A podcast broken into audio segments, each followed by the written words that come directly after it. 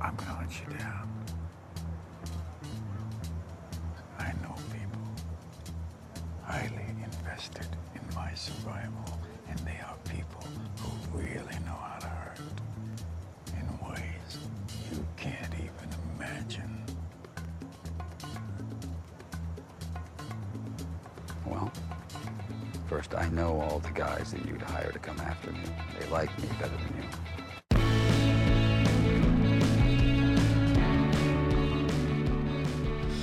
What is up, everybody? Welcome back to a brand new season of the Rotten Potato Podcast, a podcast where four friends sit down and review movies that you absolutely should have seen.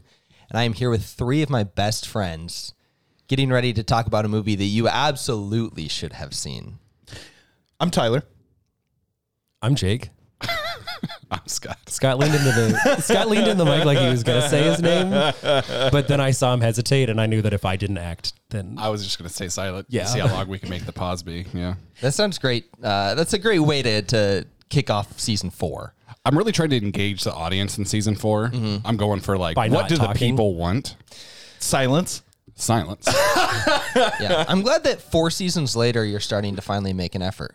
Into what people want. Yeah. Yeah. That's. And I just think they're gonna be engaging- excited about my picks this Engaging with your audience. Uh huh. I think that we should release a recording of us sitting at the microphone silently uh, as a bonus episode this year because that's Yeah. what people want. for 40 minutes. Yeah, but we have to be sitting there. Yeah. Yeah. Do we get to like be on our phones or something like that? No You randomly hear like a tick on the phone or something, eye contact. The whole or like time. a giggle. that's, That's a pretty ASMR good right iPhone. there. Thank you. pretty good iPhone keyboard. Yeah. Well, Wait, what movie are we doing? well, we are going to be doing Oceans, the Oceans trilogy. We're going to be talking about the trilogy a little bit, but mainly Oceans 13. Which one? But uh, I, I don't want to jump the gun. I want to hear how you guys have been doing. It's been a while since we've potted together. I guess. It has been. it's been a while. Objectively, it's It, been a it- while. it hasn't been long enough for Scott. I, I would I would like to throw myself under the bus a little bit and say that uh, apparently not much has changed because the last episode of last season and this episode uh, I was you know more than half an hour late to the recording so yes. it's it's this conversation we have to have where we're all sitting there and it's like, do you think Tyler's left his house yet? well, it's funny. Zach showed up to my house, and then he had to use the restroom, and then Jake showed up, and Jake goes, "Am I the first one here?" I said, "No, Zach's in the restroom." But you know, 50-50 on if Tyler's even awake yet. Yeah. and then Zach looked at your uh, location. Yeah. and he was like, "He's still at home." I like uh, the idea of that being an ongoing segment, like how late was Tyler today? yeah oh yeah, we could do that. you know, I, I have a feeling like it's going to be the same amount for several episodes in a row. no, because he's going to be on time for the second episode. That's true. That's true.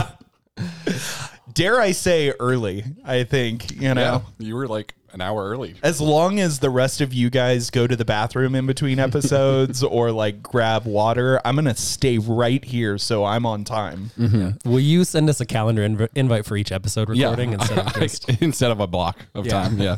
when Zach showed up at the house today, uh, he was like, "Dude, are you excited to start potting again?" And I was like, "I'm trying to get there."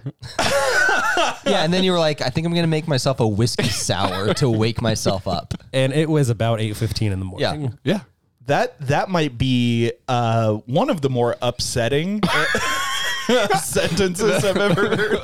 The, the, the thing is, I didn't make one. I wanted to. Sure. It sounded good. Yeah. But I, I I walked in and Scott was squeezing a bunch of citrus. was prepping it for later. I was like, you're not joking. yeah. No, I was prepping. it. I'm gonna make one today for sure. Yeah. Well, you might not be Scott, but I'm excited to pod with you guys again. I am excited for this season. Um, I may even go out on a limb to say that we are more rotten than even prior. I mean, yeah, 4-year-old potato was more rotten than a 3-year-old potato for Yeah. sure. Like I never thought about that premise before, but I like that we are getting more and more the, rotten. the potato is is continuing to rot. yeah, we won't buy another one.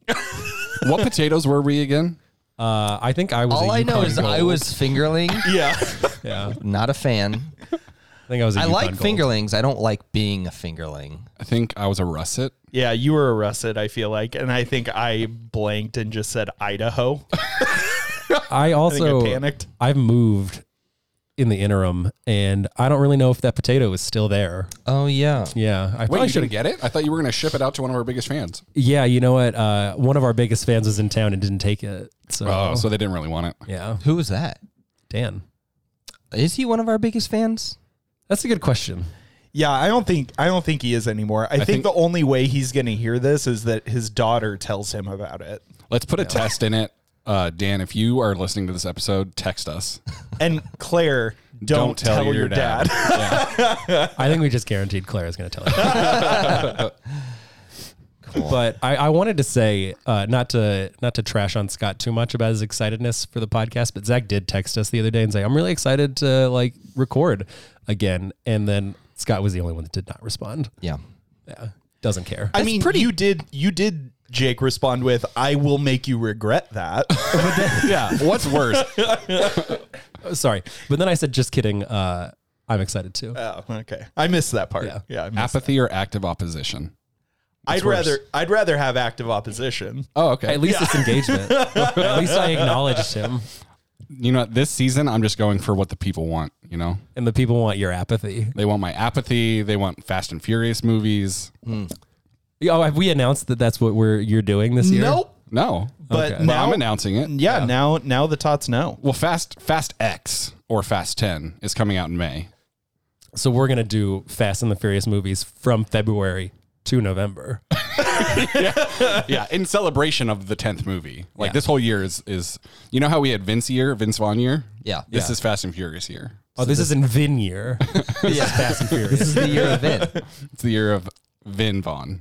Okay. I, if it's Vin not Vaughn? if it's not Vin year, then I'm gonna have to change some picks. Explain Vin Vaughn. Well, it's Vince Vaughn, but it's about Vin Diesel, and so I m- mixed them together. I think you still need to explain that. That made zero sense to me. Dude, you don't know Vin Vaughn? I don't know Vin Vaughn.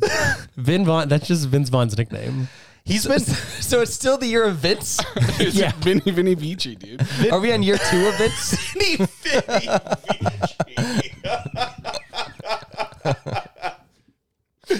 Oh my gosh. Well, Zach, I, I, am I think Scott chugged a whiskey sour when he was downstairs. He said, "I'm gonna go get more coffee." and quote air quotes. unquote coffee. Yeah. Coffee. Yeah. Uh, Zach, I'm actually really excited that you picked this movie because to me, the Oceans trilogy is one of those movies uh, where I, it really is like, how have you not seen these yet? Yeah, I agree. Um, especially Ocean's Eleven, and this was just the closest way I could get to talking about Ocean's Eleven on the podcast because we've all seen Eleven, and we've all seen Twelve too, but we have not all seen well, we have now, but we had not all seen Thirteen. It's true. So it's my episode, so we're gonna talk about all three movies, whether how it you works? like it or not. Yeah, So you're gonna have to guide the conversation then. I can guide the conversation. Like you're gonna have to like put in effort this time. I always put in effort. Oh really? yeah. I never got that from you. Yeah, Well- that is news to me as well. Damn. Breaking news. Well, sad. Turns out Zach had been trying the whole time.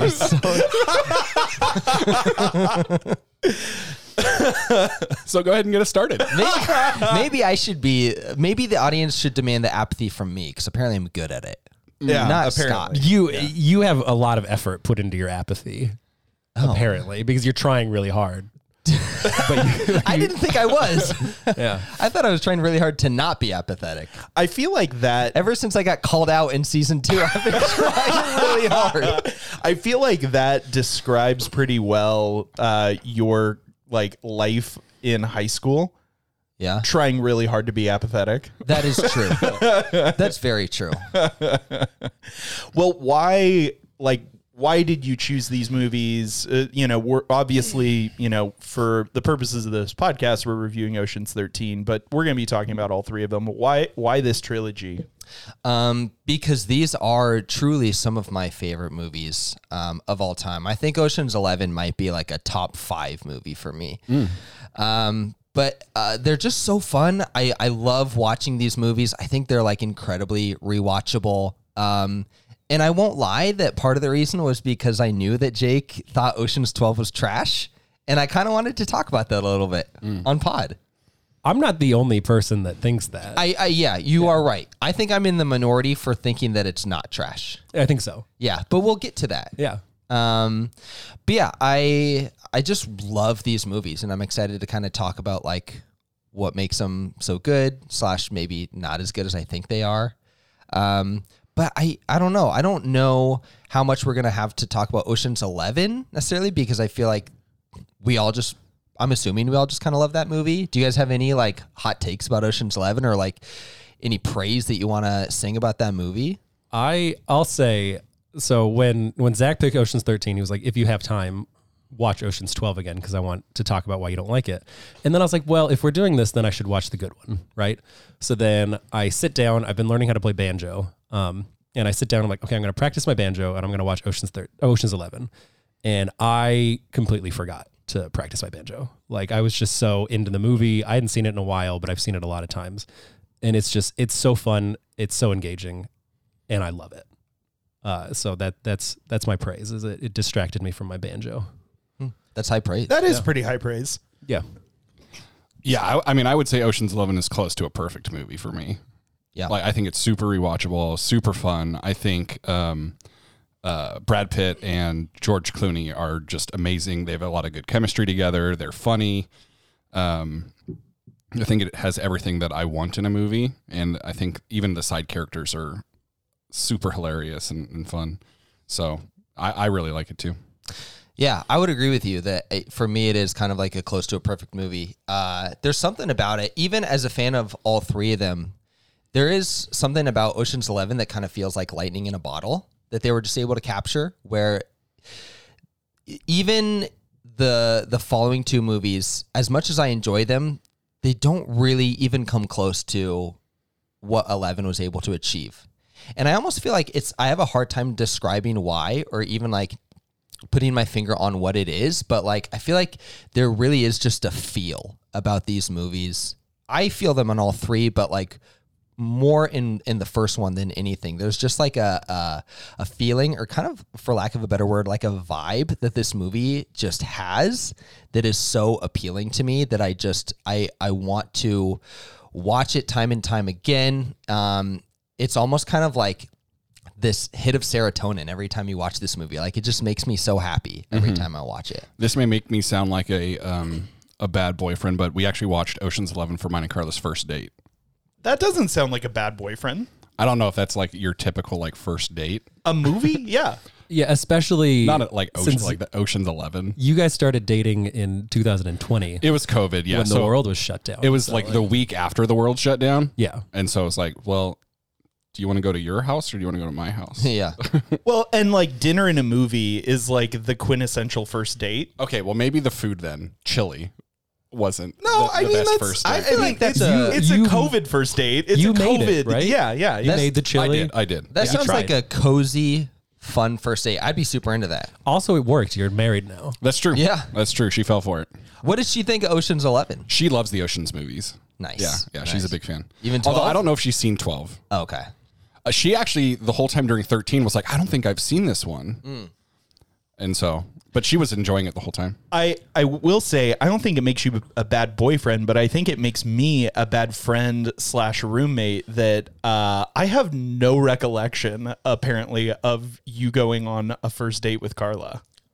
Yeah, it was when she came. o- It was like Mar- uh, March 2020. Yeah, I I really I thought your first date was on a hike or something like that. No, so uh, our first date. So it was weird because like I knew her parents, she knew my parents, but like I still wanted to like ask her dad, like, can I like go out with your daughter and that kind of stuff. So uh, go to her house and talk to her parents for like an hour, and then take her back to our house. And we like made food and and watched a movie. You were there. You watched part of the movie with us. Oh, you were on the date. Apparently, Made yeah. no impact. the chili did not work on Tyler. Did not so- register for me at all. yeah, met her parents uh, like officially, I guess, on date one, and then she actually went and talked to my parents on the second date, which was funny. to be fair, Jake, uh, part of that is because Scott made chili so frequently. That's true. Scott did make a lot of chili while you guys were living. I'm a there. big fan of chili. It was funny, like uh, a month ago, Carla was like, "Have you given up anything like for our relationship?" Because we were talking about some things that she felt like she gave up, And I was like, I make significantly less chili now. That's a, that's a big sacrifice for you, honestly. Yeah, does that bum you out? uh, no, I mean, I like chili, but it's like cheap and easy. Yeah. And so that's what it was like my bachelor food almost. One of my go-to meals recently has been crock pot chili. Mm-hmm. yeah. Is that how you make your chili? How do you usually make it? I normally do it just in a, a big pot. yeah, Uh, I've never done it in the crock pot. big pot chili. Big, well, it is right. Like Yeah, we would always oh, get God. out like, that. and now I have like a twenty-four quart uh, big Stock pot. I pot. could do. Dude, you Yeah. could make some chili in that thing. We did for Halloween this year. We made it like half full. We made like twelve quarts of chili. Nice. Hell yeah, brother. Not only would he make a huge pot of chili, Zach, he would eat it for every meal until, until, it was, gone. I would have it breakfast, lunch, and dinner. Oof. Oh, oh. Like there were times where I would like go back for leftovers the next day and this enormous quantity of chili was gone. I don't. I don't like that. I don't think. I ate it all the time. It's good cold. Ew. No, it's not. Bachelor Scott is boning me out. Let's move on. it is not good cold. Scott, I will say I discovered something since you and I moved out Uh-huh. that you need to know about.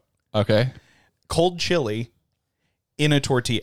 Oh yeah, So good. yeah. I'd I'd agree. I'd try that. Chili Scott's burrito. way ahead of you. Cold chili I'm burrito. pretty sure I've done that. Fantastic. Yeah. Scott has If it's a some, hot, like- ch- you can't do hot chili in a tortilla No, 'cause no, it- no. then it's runny. Yeah, but if yeah. it, it thickens up when it's Yeah. cold. Mm. That that's some like rusty from Oceans vibes f- Yeah. coming from Scott, except it's only chili. You're just always eating chili. Uh-huh. Yeah, what was the deal with that? Did he actually? Because the rumor is that he put in his contract a certain amount of times that he had Yeah. to be shown eating. I had heard somewhere, I don't remember, like a long time ago, that it's because it helps like showcase his jawline. wow. There could be some truth to that, but what I read when researching this movie a little bit was that like on prior shoots for other movies, I believe there would be days where he would work so much and so long that like he never got a chance to eat. So in this movie, he's like, I'm gonna be eating in every scene, so I'm not starving. Yeah, I heard. Oh. I heard he's one of the few actors that is actually eating in an eating scene. Yeah. Yeah, because when he's eating the shrimp cocktail, I think he ate over 40 shrimp or something like that in that scene. nice. So he's just going rogue for like, like deal with it, Yeah. Steven Soderbergh. If like, you're yeah, Brad I'm- Pitt, I'm you hungry. can do that. Yeah. It's like, where are you going to find another man this handsome to be in your movie? that's true. yeah. You just let Brad do what he wants to do. Who do you think's more handsome, Brad Pitt or Timothy Oliphant? Are we going to do this again? You know, Zach, one of the things that you said about uh, about these movies was the feel, and I agree completely. I I love the Ocean's trilogy wholeheartedly. Uh, it's been in my life so uh, prevalently that I can't even remember. Like I tried to think about the first time that I saw any of these, and I, I can't remember because I've just seen them so many times. I've loved them for so long. Um, but I really feel like the feel, the vibe, that aesthetic is so prevalent in the first film because in the first film, S- Steven Soderbergh, the director, did everything himself. So he was his own cinematographer. He edited the film. Uh, you know, he conceptualized it. like he did like three or four roles all by himself where normally directors would have a director of photography and then the director of photography would have a cinematographer and an assistant cinematographer and you know an editor and an editor's assistant and Soderbergh said I'm doing all of it by myself almost like a like an he treated the first movie like an indie film and so you feel that vibe so much more and I, I almost feel like the trilogy suffers as we get into 12 and 13 because it became such a like a box office hit the first movie did that the studio didn't want to gamble with Soderbergh burning out or you know losing interest or just not nailing not being an expert in all of these different avenues and so they brought in more people and Soderbergh allowed it because he was so exhausted from the first film. And uh, I feel like they suffer because of that. Like, I, I feel like when he had two hands on the wheel, it was perfect. And then as soon as he starts giving away parts of his movie to other people, to collaborators, it really loses some of that vibe. Are That's we? oh, sorry. Are we getting into our twelve takes now, or what are we doing? No, not yet. Okay. Um, but that is that is We interesting. just, I felt like Tyler was talking about the trilogy, and I was like, I, I didn't, I didn't even start on my twelve takes. Well, hold on. Before we get there, I want to talk a little bit about Steven Soderbergh um, because I, I, that was really interesting. I did know that he DP'd 11. I think he may have also DP'd the following two. Um, are you sure? I'm certain he didn't do 13. Really? Yeah.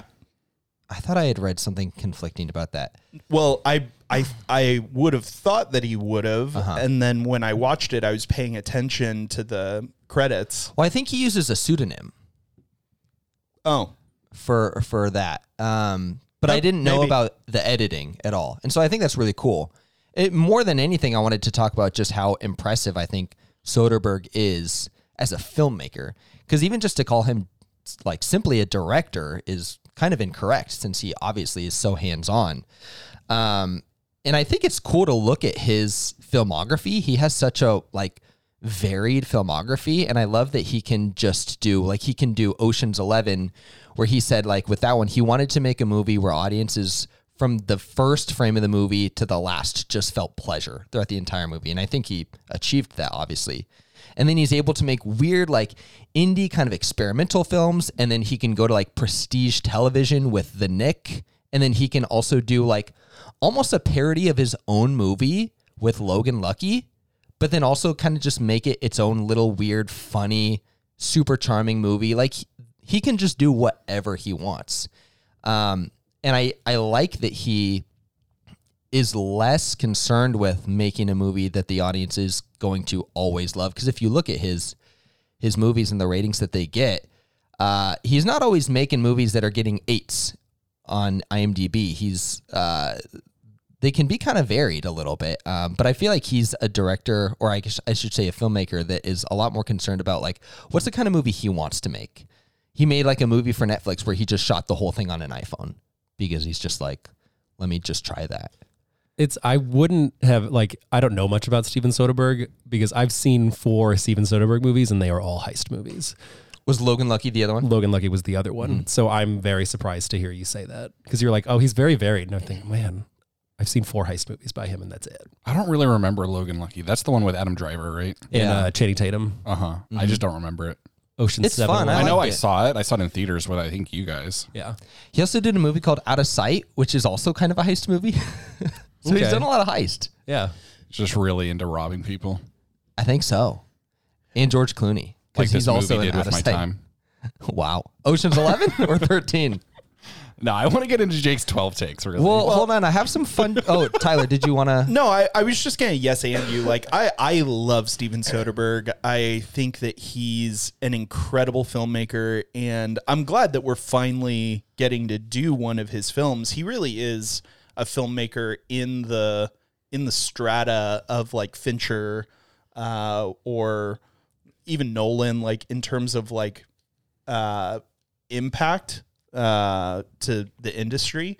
Uh, and I'm I'm really excited that, that we get to do this, and and I do agree. I think he is very varied, and, but I think the thing that you know every filmmaker kind of has like a little bit of a brand that they've created over a time, it, or maybe at least the greats have like a, a recognizable brand, and I feel like Soderbergh's is a um, like a heightened uh like a heightened realism where characters feel very uh very tactile very tangible um it's heightened like there's no way that this person can really exist in real life but the way that he tells a story uh you know you kind of lose that and they do feel very plausible and possible and uh, you know one one of his films, Aaron Brockovich, uh, you know was about a real person, uh, but still it feels heightened and it feels impossible. But it but it was actually like a, a true story, uh, and I- I I think he's a, a terrific filmmaker and a, a really really really wonderful storyteller. Yeah, cool. I like that. Um, I have some fun trivia that I want to jump into a little bit. Um, did you guys know that originally Bruce Willis was cast to be Danny? Oh, I would Wow. have liked that. That's Do you think you uh, would like that more? Oh yeah. That's going to be the second worst uh, potential recast that we have this month. And I'm really excited to talk about the worst. well, hold on, because I have some more come in. It's down still the not going to be pipeline. worse than the This, one we have this later. feels like whatever recast you're going to tell us about feels like the scene in this movie where they edit the photos before Yeah. uh, Al Pacino gets to see them and they, they get like Yeah. slightly uglier Who, and uh, worse. what is Chandler's name in real life from uh, Matthew Friends? Perry? Matthew Perry. Yeah, and Matthew Perry could be Brad Pitt's character. Wow. Scott, that makes That me would've been- that makes me as nauseous as the laser scene in Ocean's I, Twelve. you know, honestly, it would have been hilarious if like the rest of Ocean's Eleven treated Rusty as the coolest dude in the room as he is as Brad Pitt, but it was just Matthew Perry. the entire time. Who do you guys call when you need something rusty? And it's just Matthew, Perry. yeah. What was Could I be any cooler? Anytime he said a line of dialogue, just- that just follows. and he's just like an, a transponster. Would have loved that, honestly. Oh man. Um, Who else w- almost made this film? There's a couple people that they had uh, lined up to play Terry Benedict, who was Andy Garcia. Um, at one point, there was Michael Douglas attached, I could see that. I could see that. Okay. almost Ray Fiennes. How do you say his name? Ruth Fialnus. It's a it's a different vibe, but I think I don't know if I hate that. Yeah, I mean, I could see him doing it. I'm indifferent to Michael Douglas. Ray Fine, that'd be really interesting to see. I think he would have been a more uh, compelling villain. I, he You'd would have been been, much scarier. more intimidating. yeah. Oh, for sure, it'd be a lot scarier. Especially if he was Avada Kedavraing people. yeah. That's true. I'm if glad he had a wand. didn't get it because I don't think I, the movie would have been as fun. I think he would have been more intimidating, but I don't think it would have been as fun. Yeah, and I think that that's something that's really that I just love about these movies and makes them really rewatchable is that like f- like these should be high stakes movies. Where like Terry Benedict is like, "Hey, you owe me money, and if you don't deliver, I'm going to kill you." But like no one is ever really that stressed about it. Yeah. And you, you never really doubt for a minute that like everything like that it's gonna not work out in the end. And they're just kind of cool and collected the entire time. It's kind of one note a little bit, emotionally speaking, and I love it. Maybe it's because they had already stole the thing. That's probably true. And so they're like, yeah, we already got it. So who cares? But even like w- when there's times where they're like, "Hey, maybe we can't pull off this heist," it's just like you know they are they're gonna. Yeah, but they were just faking it. Like they already pulled it off. No, even in the first one when they are in Deep Barney, Barney Rubble. they're Rubble. not that stressed. Trouble.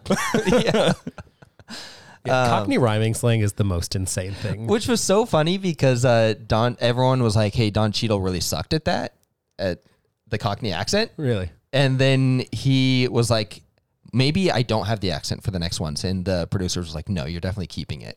but you can't improve it. Keep it the exact same How way it that you was, did." yeah. yeah.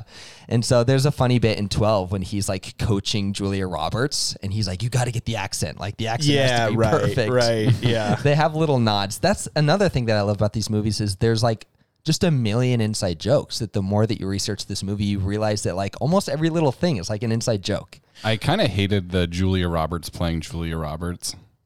I have a little bit more trivia before we get to 12. okay. The twins originally were going to be Owen and Luke Wilson. Yeah, I did know that. I don't. That I would've don't been think I worse. like that as well. Yeah, I don't know. I think it's worse too. Who would Owen and who would O- Owen been and who would Luke have been? no idea. Okay, I feel like Luke would have been uh, the Scott Kahn. no. Lu- I, I feel like Luke would have been Casey Affleck. Oh, really? Yeah, Okay. I almost feel like uh, that's a like a weird question because to me, in my mind, the Mormon twins are uh, a single character. but they're very different. They're just together all the time, right? Yeah, but th- I mean, even the ways that they play off each other, like they're both they both tease each other and get each other's goat in almost the exact same way all the time. Like it, it to me, it's like it it really doesn't matter which one of them is uh, being uh, difficult and which one of them is being sort of the voice of reason in the moment and making fun of them. Like- they, it's it's the same. Like I think you that could completely you could have them- interchangeable. you You could think have you them could have swi- switched? Yeah, I was gonna Yeah, say I- you could have them switch their lines of dialogue and it'd be the exact same. exactly. I yeah. don't know. I don't know. I don't know if I agree or not. But uh, speaking of the twins, they have one line of dialogue that, or like one interaction that I think about all the time, and I, I quote it sometimes with my sister. in O- Ocean's Eleven where they're playing Twenty Questions. He's, "Are you a man? Are you alive?" Evil Knievel. I think about that all the time. you can't leave me in here with these guys. oh my gosh. I, I think uh, one of the things, like Zach, to your point, that like there's so many inside jokes. I think one of the things that works so well about this is you have this incredible ensemble cast that all really enjoy each other and really love like making fun of each other and having having a good time. Yeah. And so that just really like bleeds through. Uh, George Clooney's like uh, um, you know, I guess famous for being a very intense practical joker. like, Didn't know that. oh, really? No. Yeah. So like he uh, he stole or no, he made up. He he like just created stationery from uh, I think Meryl Streep and then uh, like wrote handwritten notes to like other cast members as Meryl Streep.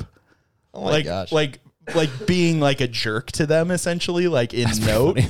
Uh, Peanut Jordan, you suck at acting. yeah, Meryl Streep. yeah, yeah, yeah. No, he sent Poor Meryl Streep. he he had gotten a hold of like this like box set like of these VHS tapes on like uh on like acting. Uh, that w- it was just a terrible like acting coaching thing, Uh-huh. and sent it to another one of the cast members with a handwritten note from Ma- quote unquote Meryl Streep, like, "Hey, thought you could use these for your next Oh role." my gosh, that is so funny. I love that. and so there was like a lot of that going on but according to according to to him uh matt damon is like evil like he's like not like in, in like truly evil He's a but that was terrible his person. that was his words he was like he's he's evil uh, like he like really jumped in on all the practical joking and so did brad and so everyone is is like having so much fun and is so playful they just it, it really comes through on screen It really does. And I started to watch. Uh, I only got like 15 minutes into it because I didn't have a ton of time. But I started to watch the dir- uh, well, not the director's commentary. I'm sorry, one of the commentaries for Ocean's Eleven, and it was Matt. Brad and Andy Garcia. Mm-hmm. And just like in the first scene, when you see Danny, Brad is just like, oh, God, this guy just, George just, he really phoned it in for this one. Like, he just, they're just like ragging on each Oh, other. yeah. And it's, it's a ton of fun. I, I watched an interview, uh, like a red carpet interview with George uh, last night. Uh, and like someone brought up Brad Pitt and he was like, yeah, you know, uh, you know, if he, he if he keeps at this, you know, he he might have a career on his hands. He's okay, you know, like he's he's really not bad. He's got some some really like diamond in the rough talent, and it's like, yeah, that's funny. Well, uh, when the Wilson twins fell through, I don't know if this was ever actually like legitimately true or if this is just a weird rumor, but uh, apparently there was talk of having the Cohen brothers play the twins.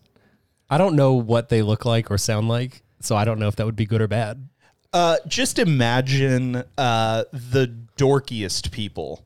Okay, That's what they look and sound like. that could work. They they look and sound like they never had friends.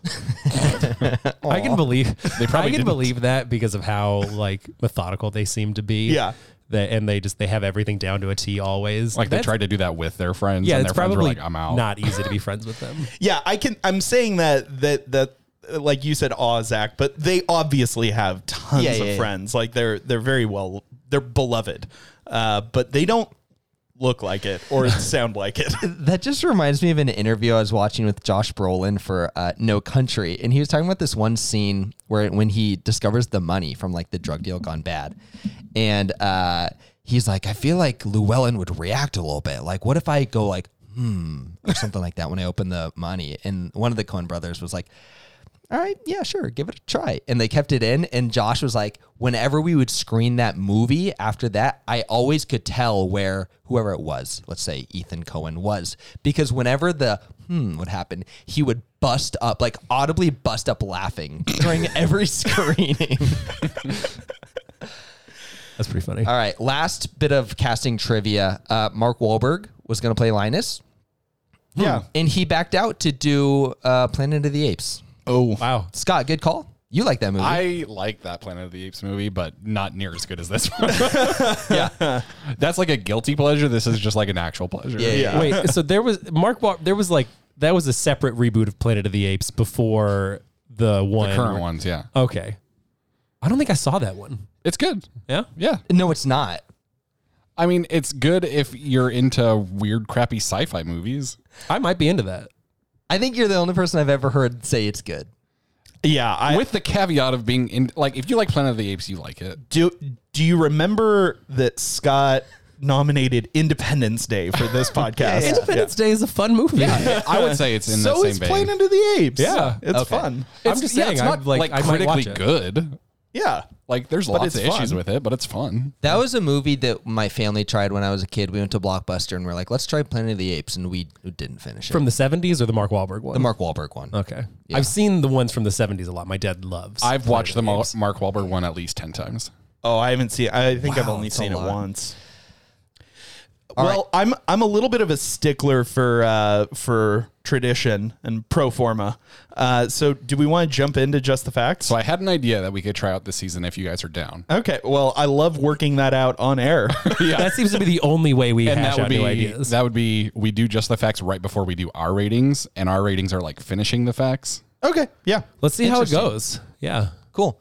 Well, I want to talk a little bit about 12, Okay. and I want to try to make the case for 12. Okay. And then I know that you'll have a response. It sounds like Scott will have a response as well. Loved it. Okay, sweet. Wait, genuinely? I mean, it's okay. It felt like I I I felt like it was kind of a waste, but Yeah. we'll, we'll listen to Zach and then I'll say what I have to say. 12, I, I do love it. So carry on. I love it too. Uh, it's not as good of a movie as Yeah. 11. Um, it might not be a great follow up. It is a little bit of a messy movie. The plot obviously doesn't make a ton of sense. It has the weakest plot of the three, but it's super funny. It's super fun to watch. It's very charming. The chemistry between the cast is all still there. Aesthetically, I think it's really great.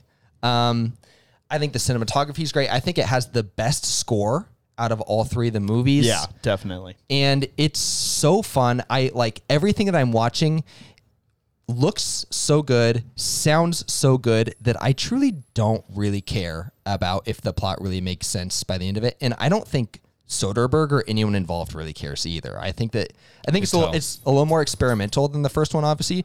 And actually, Soderbergh himself said, in terms of shot construction, cutting patterns, the use of music, from a filmmaking standpoint, that's the best of the three. And I also read actually that he felt like 12 would be, of all his movies, the one that he'd feel the most comfortable going back and rewatching because he felt like aesthetically it's his favorite. I mean, aesthetically, sure, it's really nice to to look at beautiful people gallivanting around Europe. Yeah, it sounds awesome. That's not like that's not a hard thing to get right. You know, I don't I don't think that's very difficult to do. Ah. I was but- going to say, I don't know. I don't- know yeah, about that. Uh, I think that I disliked this movie even more watching it the second time. Okay. Because I think because of the time that we're in and we are in a world of unnecessary sequels and like like just like everything's a sequel and I just want something new and fresh and then we have this like super unnecessary kind of empty sequel. Some of the things in this movie like al- really almost made me feel nauseous. The the laser scene I think is a a, a good metaphor for this whole movie. It's stupid, it's flashy, and they're just doing it again because they can do it again and for no other reason. You know, and they're like so pleased with their own cleverness and it's just not that clever. I think that the plot is so stupid I can't get over it. Like nobody's actions in this movie make any sense because why? They have the egg the entire movie. Yeah, but it doesn't make sense. I, I I think maybe like from my perspective, uh, it's it's really like not the point. Like th- these really aren't. I, like the the point of the movie of all three movies is really not the execution of the heist. But that's not even what I am s- it, their actions don't make sense. No no person would take these actions ever. Right? Like Yeah. I've I've accomplished my mission already and then I'm going to carry out this elaborate and stressful heist for nobody's benefit, really. Like they won. They won, and then they're just putting themselves at unnecessary risk, taking unnecessary pains, uh, impersonating, having Julia Roberts impersonate Julia Roberts. Uh, is one of the worst things I've ever seen in my life. Uh, and I just, I hate it. I don't know why they're doing it. It doesn't make any sense. Nobody would act this way. I think the whole well, yeah. I mean, I I think the point of like going through all of this was to be able to reunite Catherine Zeta-Jones with her father. But why, why couldn't With they Lamarck. have done that in any easier way? Uh, because she wouldn't have she wouldn't have uh, gone along with it. She had so much mistrust for for Rusty that like this was this was the way to like get to that moment. I don't. I never thought about that, so I ha- I can't argue against it right now. But that doesn't that doesn't track with me, and it doesn't satisfy anything that makes me upset about it. Yeah, I think for me the the purpose of all the Oceans movies is like the the story is really the the characters. Uh it, it's really it's a character story, not a heist story, in my opinion. and I, I didn't I didn't think they did anything new or anything f- like it was this this movie was f- from a character perspective was the same thing but in Europe. I feel like as Ocean's 11 like like the bits, the joking, e- everything was exactly the same and I just think if you didn't need to make this movie, like if you're if you're not giving me anything new, you're not giving me anything particularly like yeah, interesting or new, why make it? You know? Just to have you know uh, Topher Grace, that was it. that was the whole Oh, that's true. point. I was do to- love Topher Grace Was in to these get movies. Topher Grace in into Yeah. into the into who the was he? OCU. He was he was Topher Grace. yeah, he played in, himself. in Ocean's Eleven, Brad Pitt was teaching him how to play cards. Oh, and then yeah, he yeah, trashed yeah. his hotel. Yeah.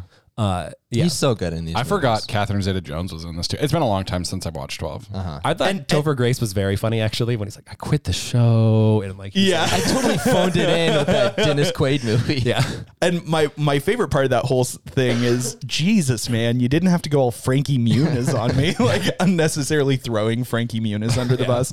Jake, I- I'm sad to hear that you uh, hate the laser scene. I love the laser scene, and I love in particular that they're like giving a nod or like almost maybe making fun of. I, I think it's a I think it's a genuine nod to Catherine Zeta Jones. yeah. That's why I hate it. Why? Why? Ca- Catherine Zeta-Jones is in this movie, so we got to have somebody go through a laser. Do you fuse. don't not think it- like fourth wall jokes? I, don't I- understand. I I don't. I didn't think it was well done. I guess I I really it was maybe the corniest thing I've seen in my life. oh, I love it. Especially because at the end of the day, the day nothing came of it. I listen to that song sometimes just by itself. Like I'll just literally go on Spotify to listen to that yeah, song. the song slaps. The whole soundtrack of Ocean's 12 slaps. I think it's the best of the three. I didn't take particular notice of it because I think I was uh, just I didn't like it. Do you like the laser scene more if you knew that Vincent Cassell didn't use a stunt double? No.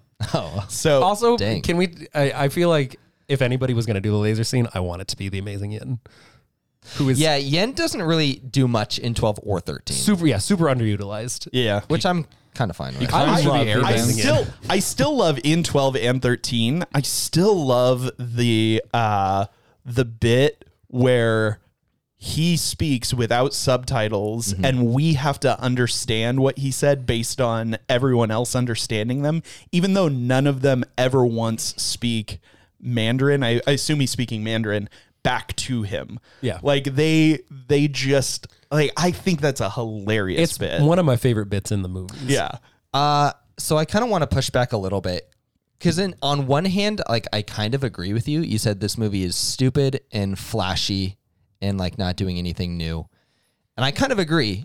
And my point, i or I guess my response would be like, I don't care. I want more. Like I love the first one. Just give me more of that. And so I, I just want more of that. I want more of Ocean's Eleven, just hanging out, talking to each other because Right. it's fun and hilarious, and they just have amazing chemistry together. And I want to just see them doing whatever set to this amazing cinematography and this awesome soundtrack and like I'll just watch 10 of those movies. That's cool. But then also I do feel like 12 does do some things a little bit differently. It feels the most different from the other two It has, I think, a, a really different vibe of the whole um, of the trilogy.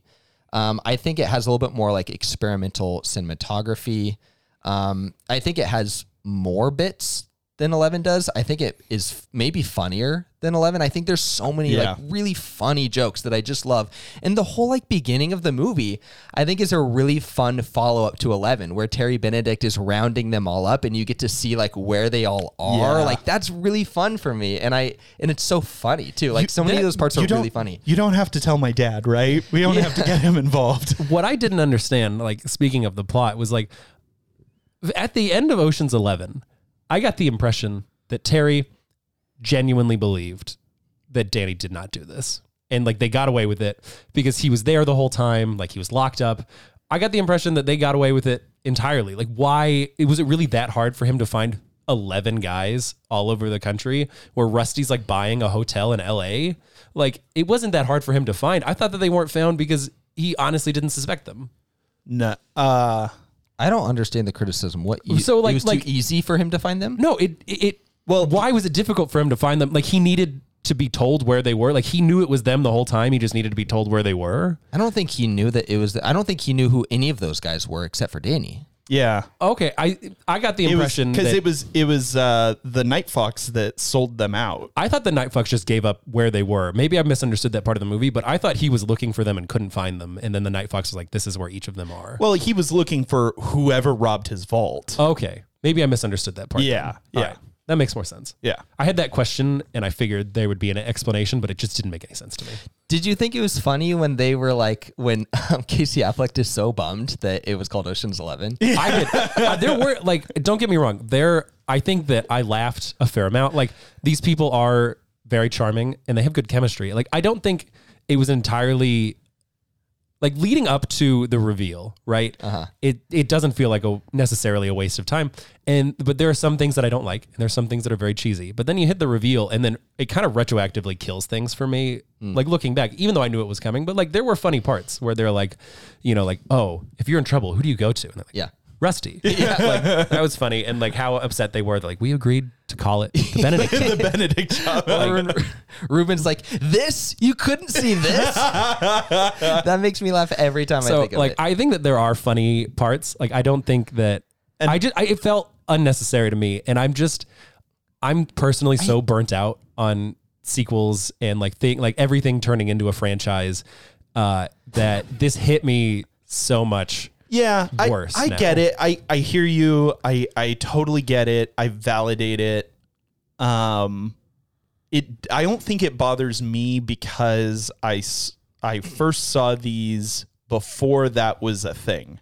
So like yeah. like I like I it, it is one of those things and this happens to us a lot as we're reviewing older movies where it's like we've missed the cultural moment and so we miss like why it was valuable or important at the time um and and this was you know in a sense in that way a little bit trend setting uh not just kind of following the oh let's just do another sequel this was still long before the the like endless sequel you know movie uh industry crutch and it was before the like reboot crutch and you know Yeah. all of that um now i will say this movie this franchise was rebooted yeah, yeah. so i think it's a valid criticism like i do agree with you And I think like it, it bothers me more now than when I watched it the first time. sure yeah because of because of the state like because of the moment we're in now Right, totally. watching it again it feels worse to me like, Yeah. especially right after watching oceans 11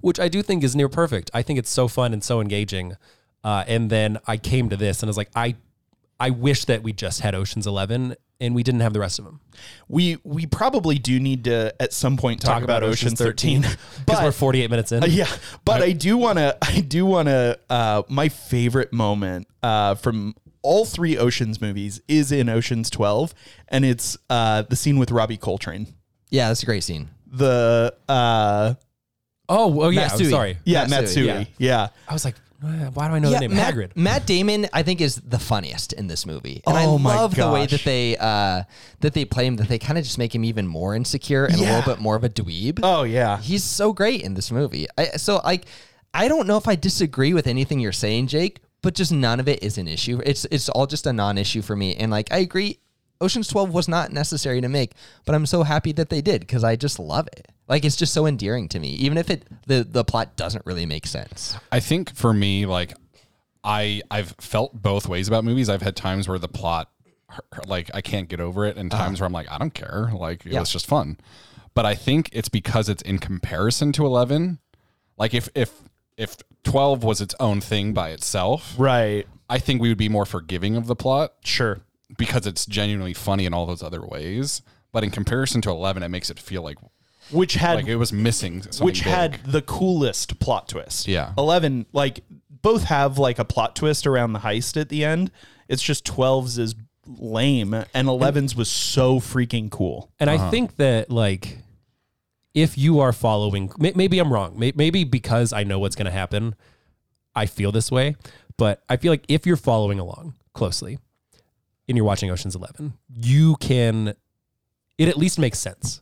Like everything that happened, everything they did makes sense and like retroactively you're like this is why they're doing that and you can maybe even guess it if you're very astute. But like it makes sense and everything they do has a reason. Right. Uh, even if you didn't understand it at the time. Right. But then watching Ocean's 12, you're like, oh, I wonder why they did that. And then afterwards, you're like, oh, there was just no reason.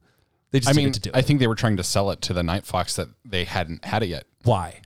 because they were in a competition. They already won the competition. N- wasn't it by a certain date?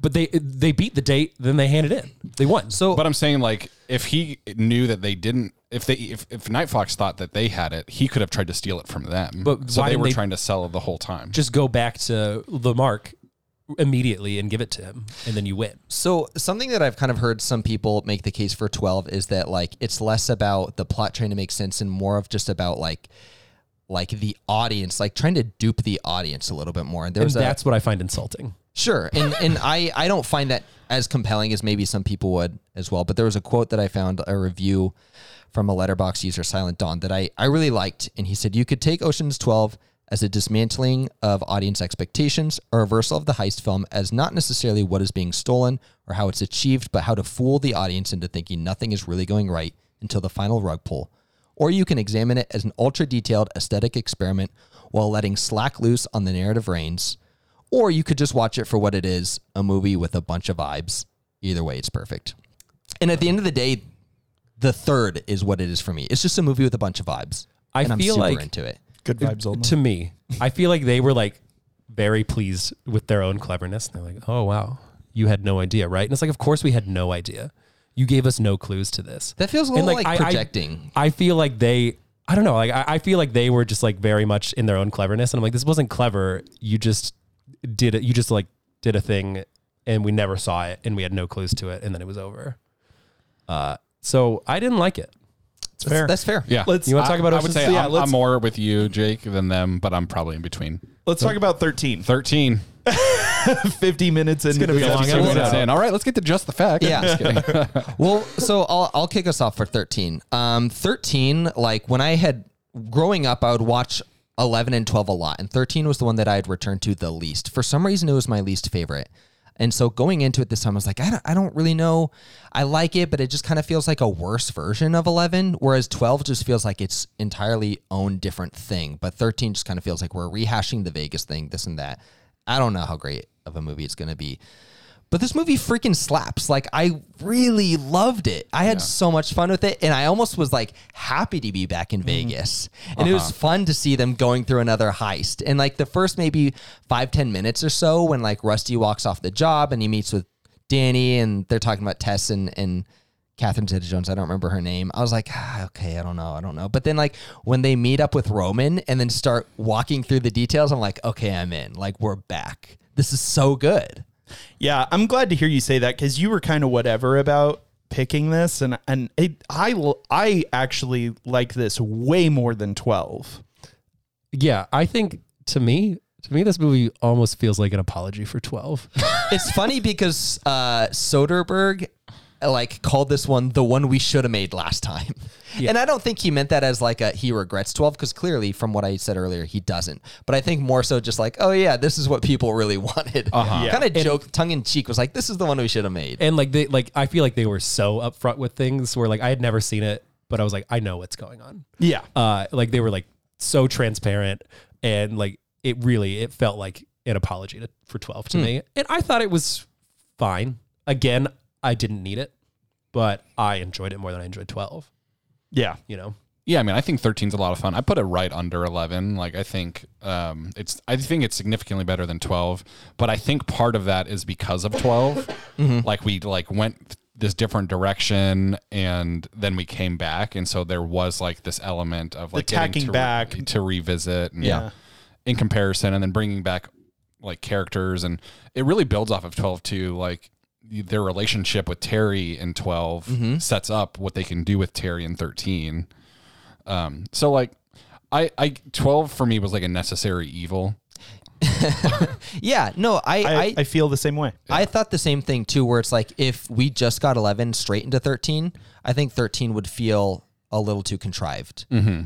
But it feels like a nice return to form after 12. huh. What's uh what's some of your favorite moments from 13? Oh man, there's a bunch. I mean, like when they're talking with, like I said, Roman and just detailing the the whole plan. And I Mm. kind of love that they're stuck on something, so they have to call in Roman and they have to try to figure out how to how to overcome the the Greco. Yeah. I think right. Mhm, Yeah. the Greco. One of my favorite bits though is when they're talking. I don't remember like why, but they kind of had like um an inside guy go and gamble in the hotel, and he gets like taken and slammed his head against, and he's like, he was a little too like he dressed a little too obvious, he was a little too conspicuous, and then you just see George Clooney with this huge big mustache. yeah, that part was so funny. And the chain, the, Yeah, the he just medallion. looks ridiculous. Oh my gosh. I uh one of my favorite bits was with Matt Damon. He's like, the nose plays. It's not just a prop for prop's sake. The nose plays. I say the nose plays like out of context all the time to people. I don't know if I've ever noticed it because I didn't know what it's from, but I'll probably have to pay attention to that now. Yeah. Like like like when someone's like, "Oh no, like this is great," you know, and I, like but I disagree. I'll, I'll say like, "Oh no, the nose plays." Like My favorite my favorite bit in this movie is the uh the twins uh going down to Oh Mexico. my gosh! that's- Oh my god. And Yeah, I, think, leading a revolt. I think the funniest part of it for me was when they send the non Casey Affleck one. I forgot their name. Scott Conn. And then they're like, you need to take care of this revolt. Yeah. And then they're like, have you taken care of it? He's like, yeah, management is going to break any minute. Do you not remember Zapata? And what is like a three dollar raise? yeah, but it Yeah, was like it's for like- everyone. doesn't doesn't Ocean's Eleven just like pay? Yeah. he just, they just pay the factory yeah, workers because it's like 30, they're like 36 grand. yeah. And Like then per person? Yeah, No. Total. yeah, total. It's The- so great. I what- love that. He says, "We want our bread and our roses too."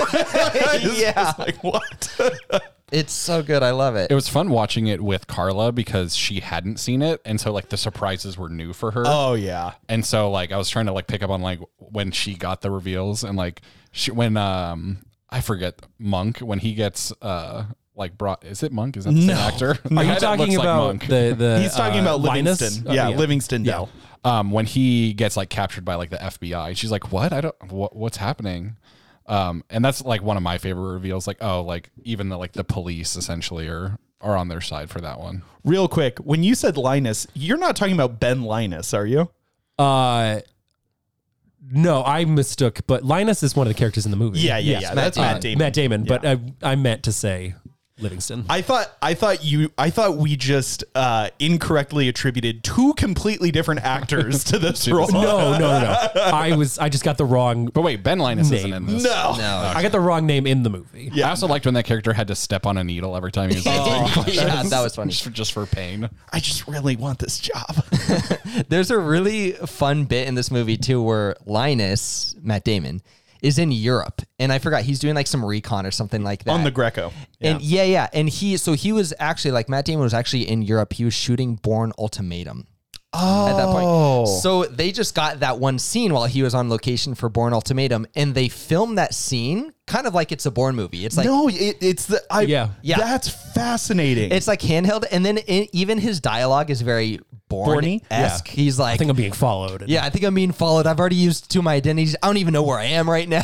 and the the uh, color grade Yeah. was it was colored just like a Bourne movie. And That's so funny because this time watching it, I really felt like when that scene happened, I was like, this the this tone does not match, and the coloring does not match the rest of this movie or Steven Soderbergh. You know what I thought when I was watching it because it looked like they were really in Europe. I was like, they flew to Europe for this scene. It's like it's like when you watch an Indian movie, which like I know you guys haven't, and then they'll do a music video, and then for some reason they're like in front of the Eiffel Tower, and it's like they flew to the Eiffel Tower for this. That's how it felt to me. But yeah, w- no, we were. I think Oh, it was the- because of the car. yeah, there was a horn. I was hoping Yeah. it just wasn't going to get picked up and No. we could keep talking. I can Yeah. hear it. Yeah. Uh, no, that uh, I I definitely felt that too. It's kind of funny. Yeah. Yeah, I just that's what I love about these movies is like they're so clever and so smart and just so fun. Yeah, and playful. I think Yeah, that's the very playful. Yeah, the the playfulness to me is what just is like it's a blast. Mm-hmm. It's a I, blast. I felt genuinely bad for the hotel reviewer. Oh, the same. entire movie. But then I Aw. there was there was like a, a thing I didn't catch where they're like, "Would you go through all that for ten million? Yeah. I do it for eleven. Yeah. and then at the end he's like, "I just won eleven million Yeah. dollars." Yeah, it, Uh-huh. that's one of my favorite scenes too. Like it's it's very endearing. Yeah. Uh-huh. and like I kind of love that at the end that they like reward that guy. The uh, another thing that I I really love about this trilogy uh, every time I watch it is the like mythos around the con artists where they have all of these different like con names. I like Yeah. that too. and and you're like the whole time like i'm always thinking like are these real or not it doesn't matter I The love. Susan B. Anthony, This- yeah. the driving Miss Daisy. Yeah. I forget. And it's one of my favorite lines from Ocean's Twelve is when everybody's been arrested and then they're talking and then he says, "We could do," and he's like, "There's no way we could train a cat that quickly." yeah, exactly. yeah. It's it's just a ton of fun. Um, I really liked Al Pacino in this movie too. I did. I thought he was a great he's good. villain.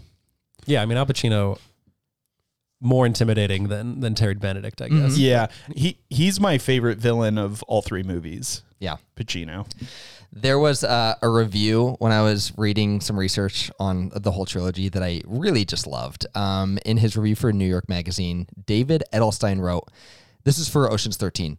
As the plotting gets naughtier, Soderbergh's technique gets more fluid. The editing jazzier, the colors more luscious, the wet pans more whiz bang, which I looked up yesterday, which means a resounding success. you didn't know what whiz bang meant No, I had never heard that in my life. Did you say wet pans or whip pans? Whip pans. Okay, I said is that when they like whip the camera? Yeah. It's all anchored by Clooney looking impudent, ruggish, almost laughably handsome, and I couldn't agree more.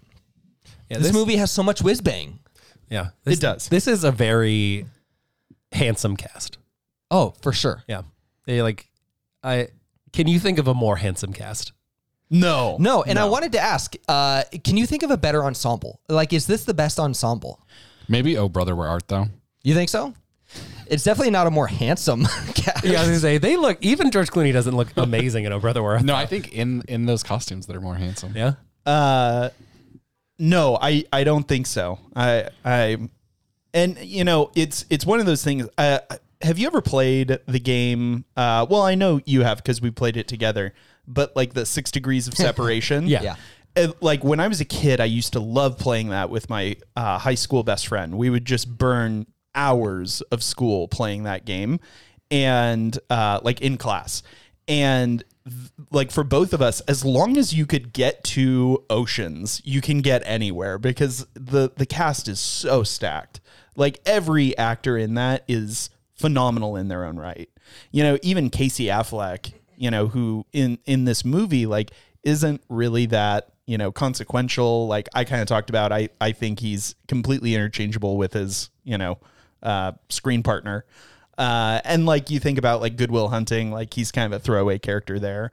But like when you look at some of his work when he's a leading man, he is a stellar actor, and it gives you a lot of like it give it, it's it's impressive that he's able to to do both so well.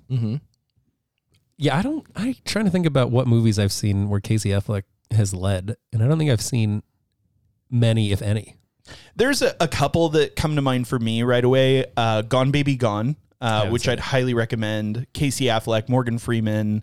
Um, anyway, it doesn't matter. And then uh, uh, Manchester by the Sea. I've heard a lot of good things about Manchester by the Sea. Uh, it's a bummer though, right? Yeah. It, It's not, frankly, in my opinion, it's not as big a bummer as everyone makes it out to be. Yeah, Okay. I put it on our list and you crossed it out. I heard it was a big bummer, and I didn't want to watch it. Yeah, it's not as it's not as uh, like I've seen a lot of movies that are bigger, bu- and we've done movies that are bigger bummers than Yeah, no, I, I Manchester. feel like in retrospect, now that we've done bigger bummer movies, I I don't care as much. But I just never, I decided not to watch it because it was a bummer, and now I'm not going to watch it because I assume it will get picked for this show eventually, and I think I'm the only one that hasn't seen it. I haven't seen it either. I'll put it this way: uh, if Zach would have picked it for Bummer Summer, I would I would have said he's being a bitch. Okay, Yeah, Why? just because it's not that big of a bummer. Oh. I don't. I don't know if I have anything more really to say about. yeah, Ocean's let's 13. let's. All right, well, let's do put- just I, the facts. I, I had a fun question though. I wanted to ask you guys if if you were anyone in the group, who would you be? If you were anyone in Ocean's Eleven, Oh, is it like who And- do you and want to be or who do you think you? Who do are? you think you are? And so, like, let's take Danny and Rusty off the table because none of us are them. I think that I'm Ruben. You think you're Ruben? Yeah, The that's Elliot old Gould. that tracks. Yeah. Yeah. Uh, by the way, just I need to get this out there. Uh, Elliot Gould, horrible audiobook reader. Oh, really? Uh, I'm I'm listening to Closing Time right now, which is a sequel to Catch, Te- Catch 22, and he's narrating it. And it honestly, sometimes I'm like, did you read this beforehand? because you seem to be surprised by every word that's coming next. I just want to get that out there. Uh, but I think I'd be Ruben. I didn't know that Catch Twenty Two had a sequel. It came out like the 90s. Uh, Okay. It's very short. It's only like a four and a half hour audiobook. I feel like you might be Livingston. The the the nerd guy. nerd guy. I'm a little bit insulted. I'd rather be The, Ruben. the tech guy. I know you'd rather. I uh, we'd all rather be Ruben, but like the tech guy who does stand up comedy. That's he's so bad at it, and he's so nervous so and it sweaty. fits really good. Yeah, no, I, Are- I'm I'm backing you up on this, Jake. I think you're Ruben. Thank you. Yeah, The old cranky dude. yeah. I mean that track. i- It's honestly, it's a tie between both Scott and Jake for Ruben. Who's I the, figured that, um, but I I figured I mean not not to toot my own horn, uh, but I could be the financial backing. Like Ah, Ruben is, that's true. uh, which is Oh, Yeah. what turned me onto it. And then I was like, you know, what, this track Weird flex, In a but lot of I ways. know, weird Yeah. flex. nice. That was what turned me onto it. Who's the old guy that um Saul. Saul. Yeah, Saul. That's who I am. Okay, yeah, that no, tracks. I was gonna say Scott is Saul in Ocean's Twelve when they're like, Saul, we need we need you to be a part of this. And he's like, I'm going home. yeah, I feel like Scott has said before, I've earned the right to be selfish. yeah. I love No, just it feels like But you you have. Do Yeah. you know what was an entire, just a huge mood for me was I want the last check I write to bounce. Yeah. I was like, oh, mood right there. That really is. I think I'm probably Basher. Yeah, that fits for me. Can you can you do the Cockney accent? No, Uh, just like Don Cheadle, I could not do a Cockney accent. No, I I feel like uh you know just kind of the the not only like his comedic vibe I think kind of fits me, but in uh 13 when he's like writing letters Yep. to Ruben. yeah, uh, that's a that's a you That's a move. very me move. I can't be there, but I need I need to get my positive messages through. Those letters brought me back.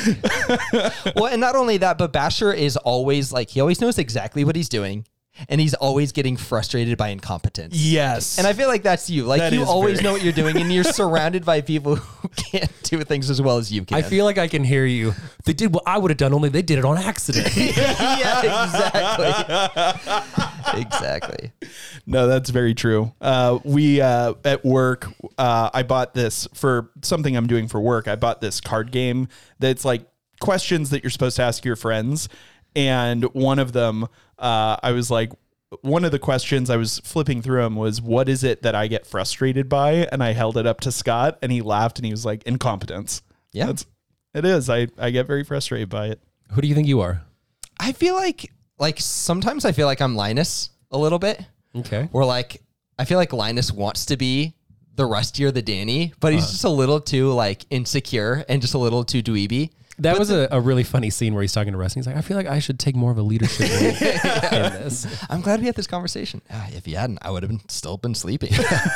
uh, I feel like I might be Scott Kahn though. Like I feel like I work better in a duo, and I feel like I kind of naturally form like little maybe bromances with other people. Yeah. Um, I know that I had talked to you about this off air, and you said that you thought maybe you were Casey Affleck. I did for a little bit. I thought, and I feel like we kind of have a little bit of the Mormon twin. dude, I'll be do. I'll be I the can see Mormon that. twins with you. Yeah. I feel like Tyler and I have a little bit of like a Danny Rusty relationship. And then I feel like Jake and I have like a Mormon twin. It's a little more antagonistic, Yeah, but we work well together still. I'll I'll be I'll be Casey Affleck. I don't know his name in the movie. I don't either. I don't know either of their names. Yeah.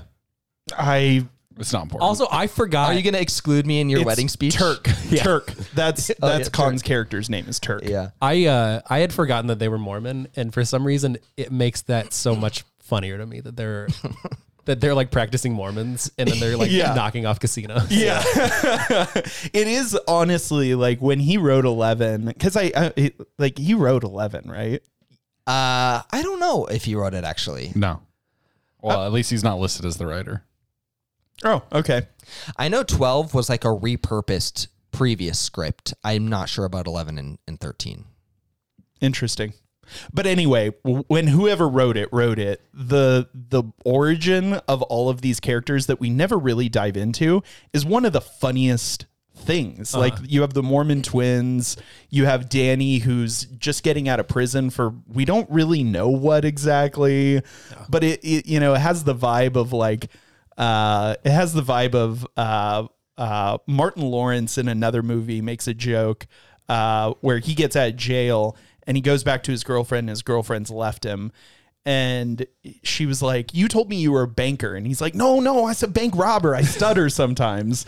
And like, it has that same kind of vibe. Yeah, it's Blue Streak. It has that same kind of vibe where like Danny, like, and, and Tess are like, you know, she hates him, but we don't really know why, but it's funny. Yeah, Mm-hmm. I think that the amount of detail we're given about all these characters is the perfect amount.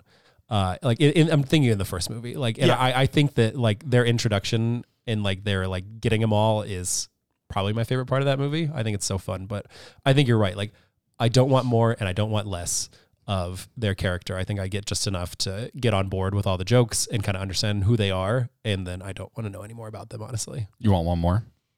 You think One- we should get one more? We should get one more. We should get one more. I'll, I'll get one more.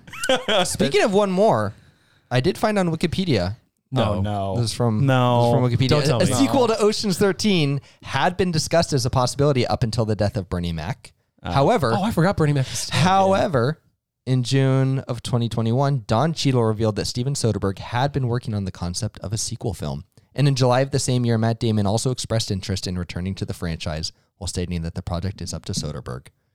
I could see them writing one without Bernie Mac. His is like one of the least characters in the out of the eleven. Yeah. I feel like there's not a character of them that I don't like. That's true. So I, I, feel like I would miss him even for his small bits. yeah, sure. Yeah, I think he adds to it. Well, you know what?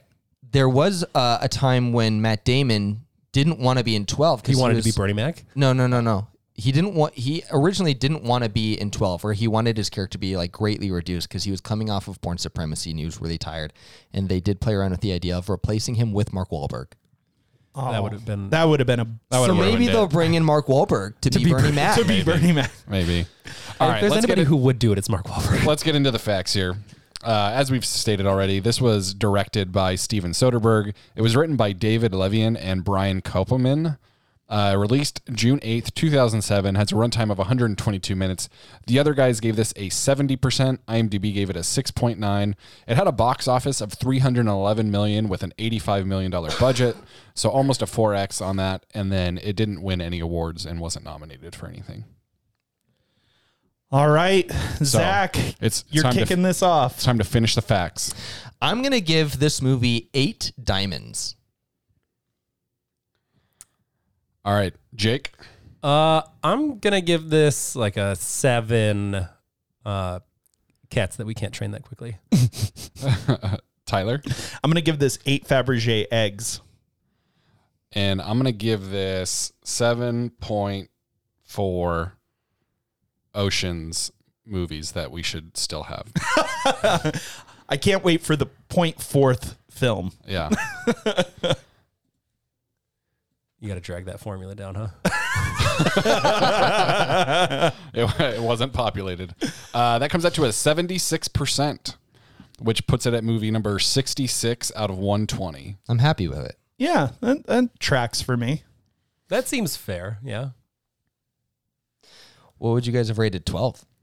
Uh, maybe a six, maybe a 5.5. I, I would have given it a whole point less. I think I would have too. A 5.5 would have been a little bit of a bummer, but a 6 I would have been I- surprised to have seen from you. Really didn't like it. I know. Yeah.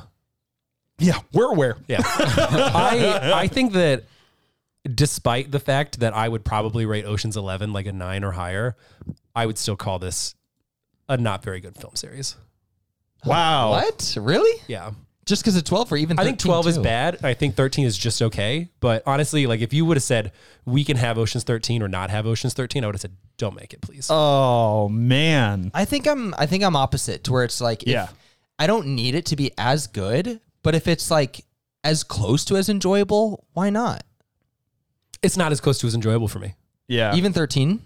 even th- I I would have I mean going off these metrics which I don't know that it's fair like I would have rated Ocean's 11 more than a 9 so it's like a full more than 20% less enjoyable for me Okay. Fair. All right. Well, next week, uh, We're coming to you, Ty. yeah, we're coming to me. Three billboards outside Ebbing, Missouri. Uh, and I just got to tell you guys, it's nice to work with proper villains again. I'm glad to be back. I love it. Uh, Jake, do you want the uh, the final word on the first episode of the fourth season of Rotten Potatoes? yeah where can we get a cat to To what? train for Susan B Anthony What's that again? I don't you were Scott, expecting me to play you out, but I didn't. Scott is not a proper villain apparently. You'd know if you were. I thought this guy was going to play me out when-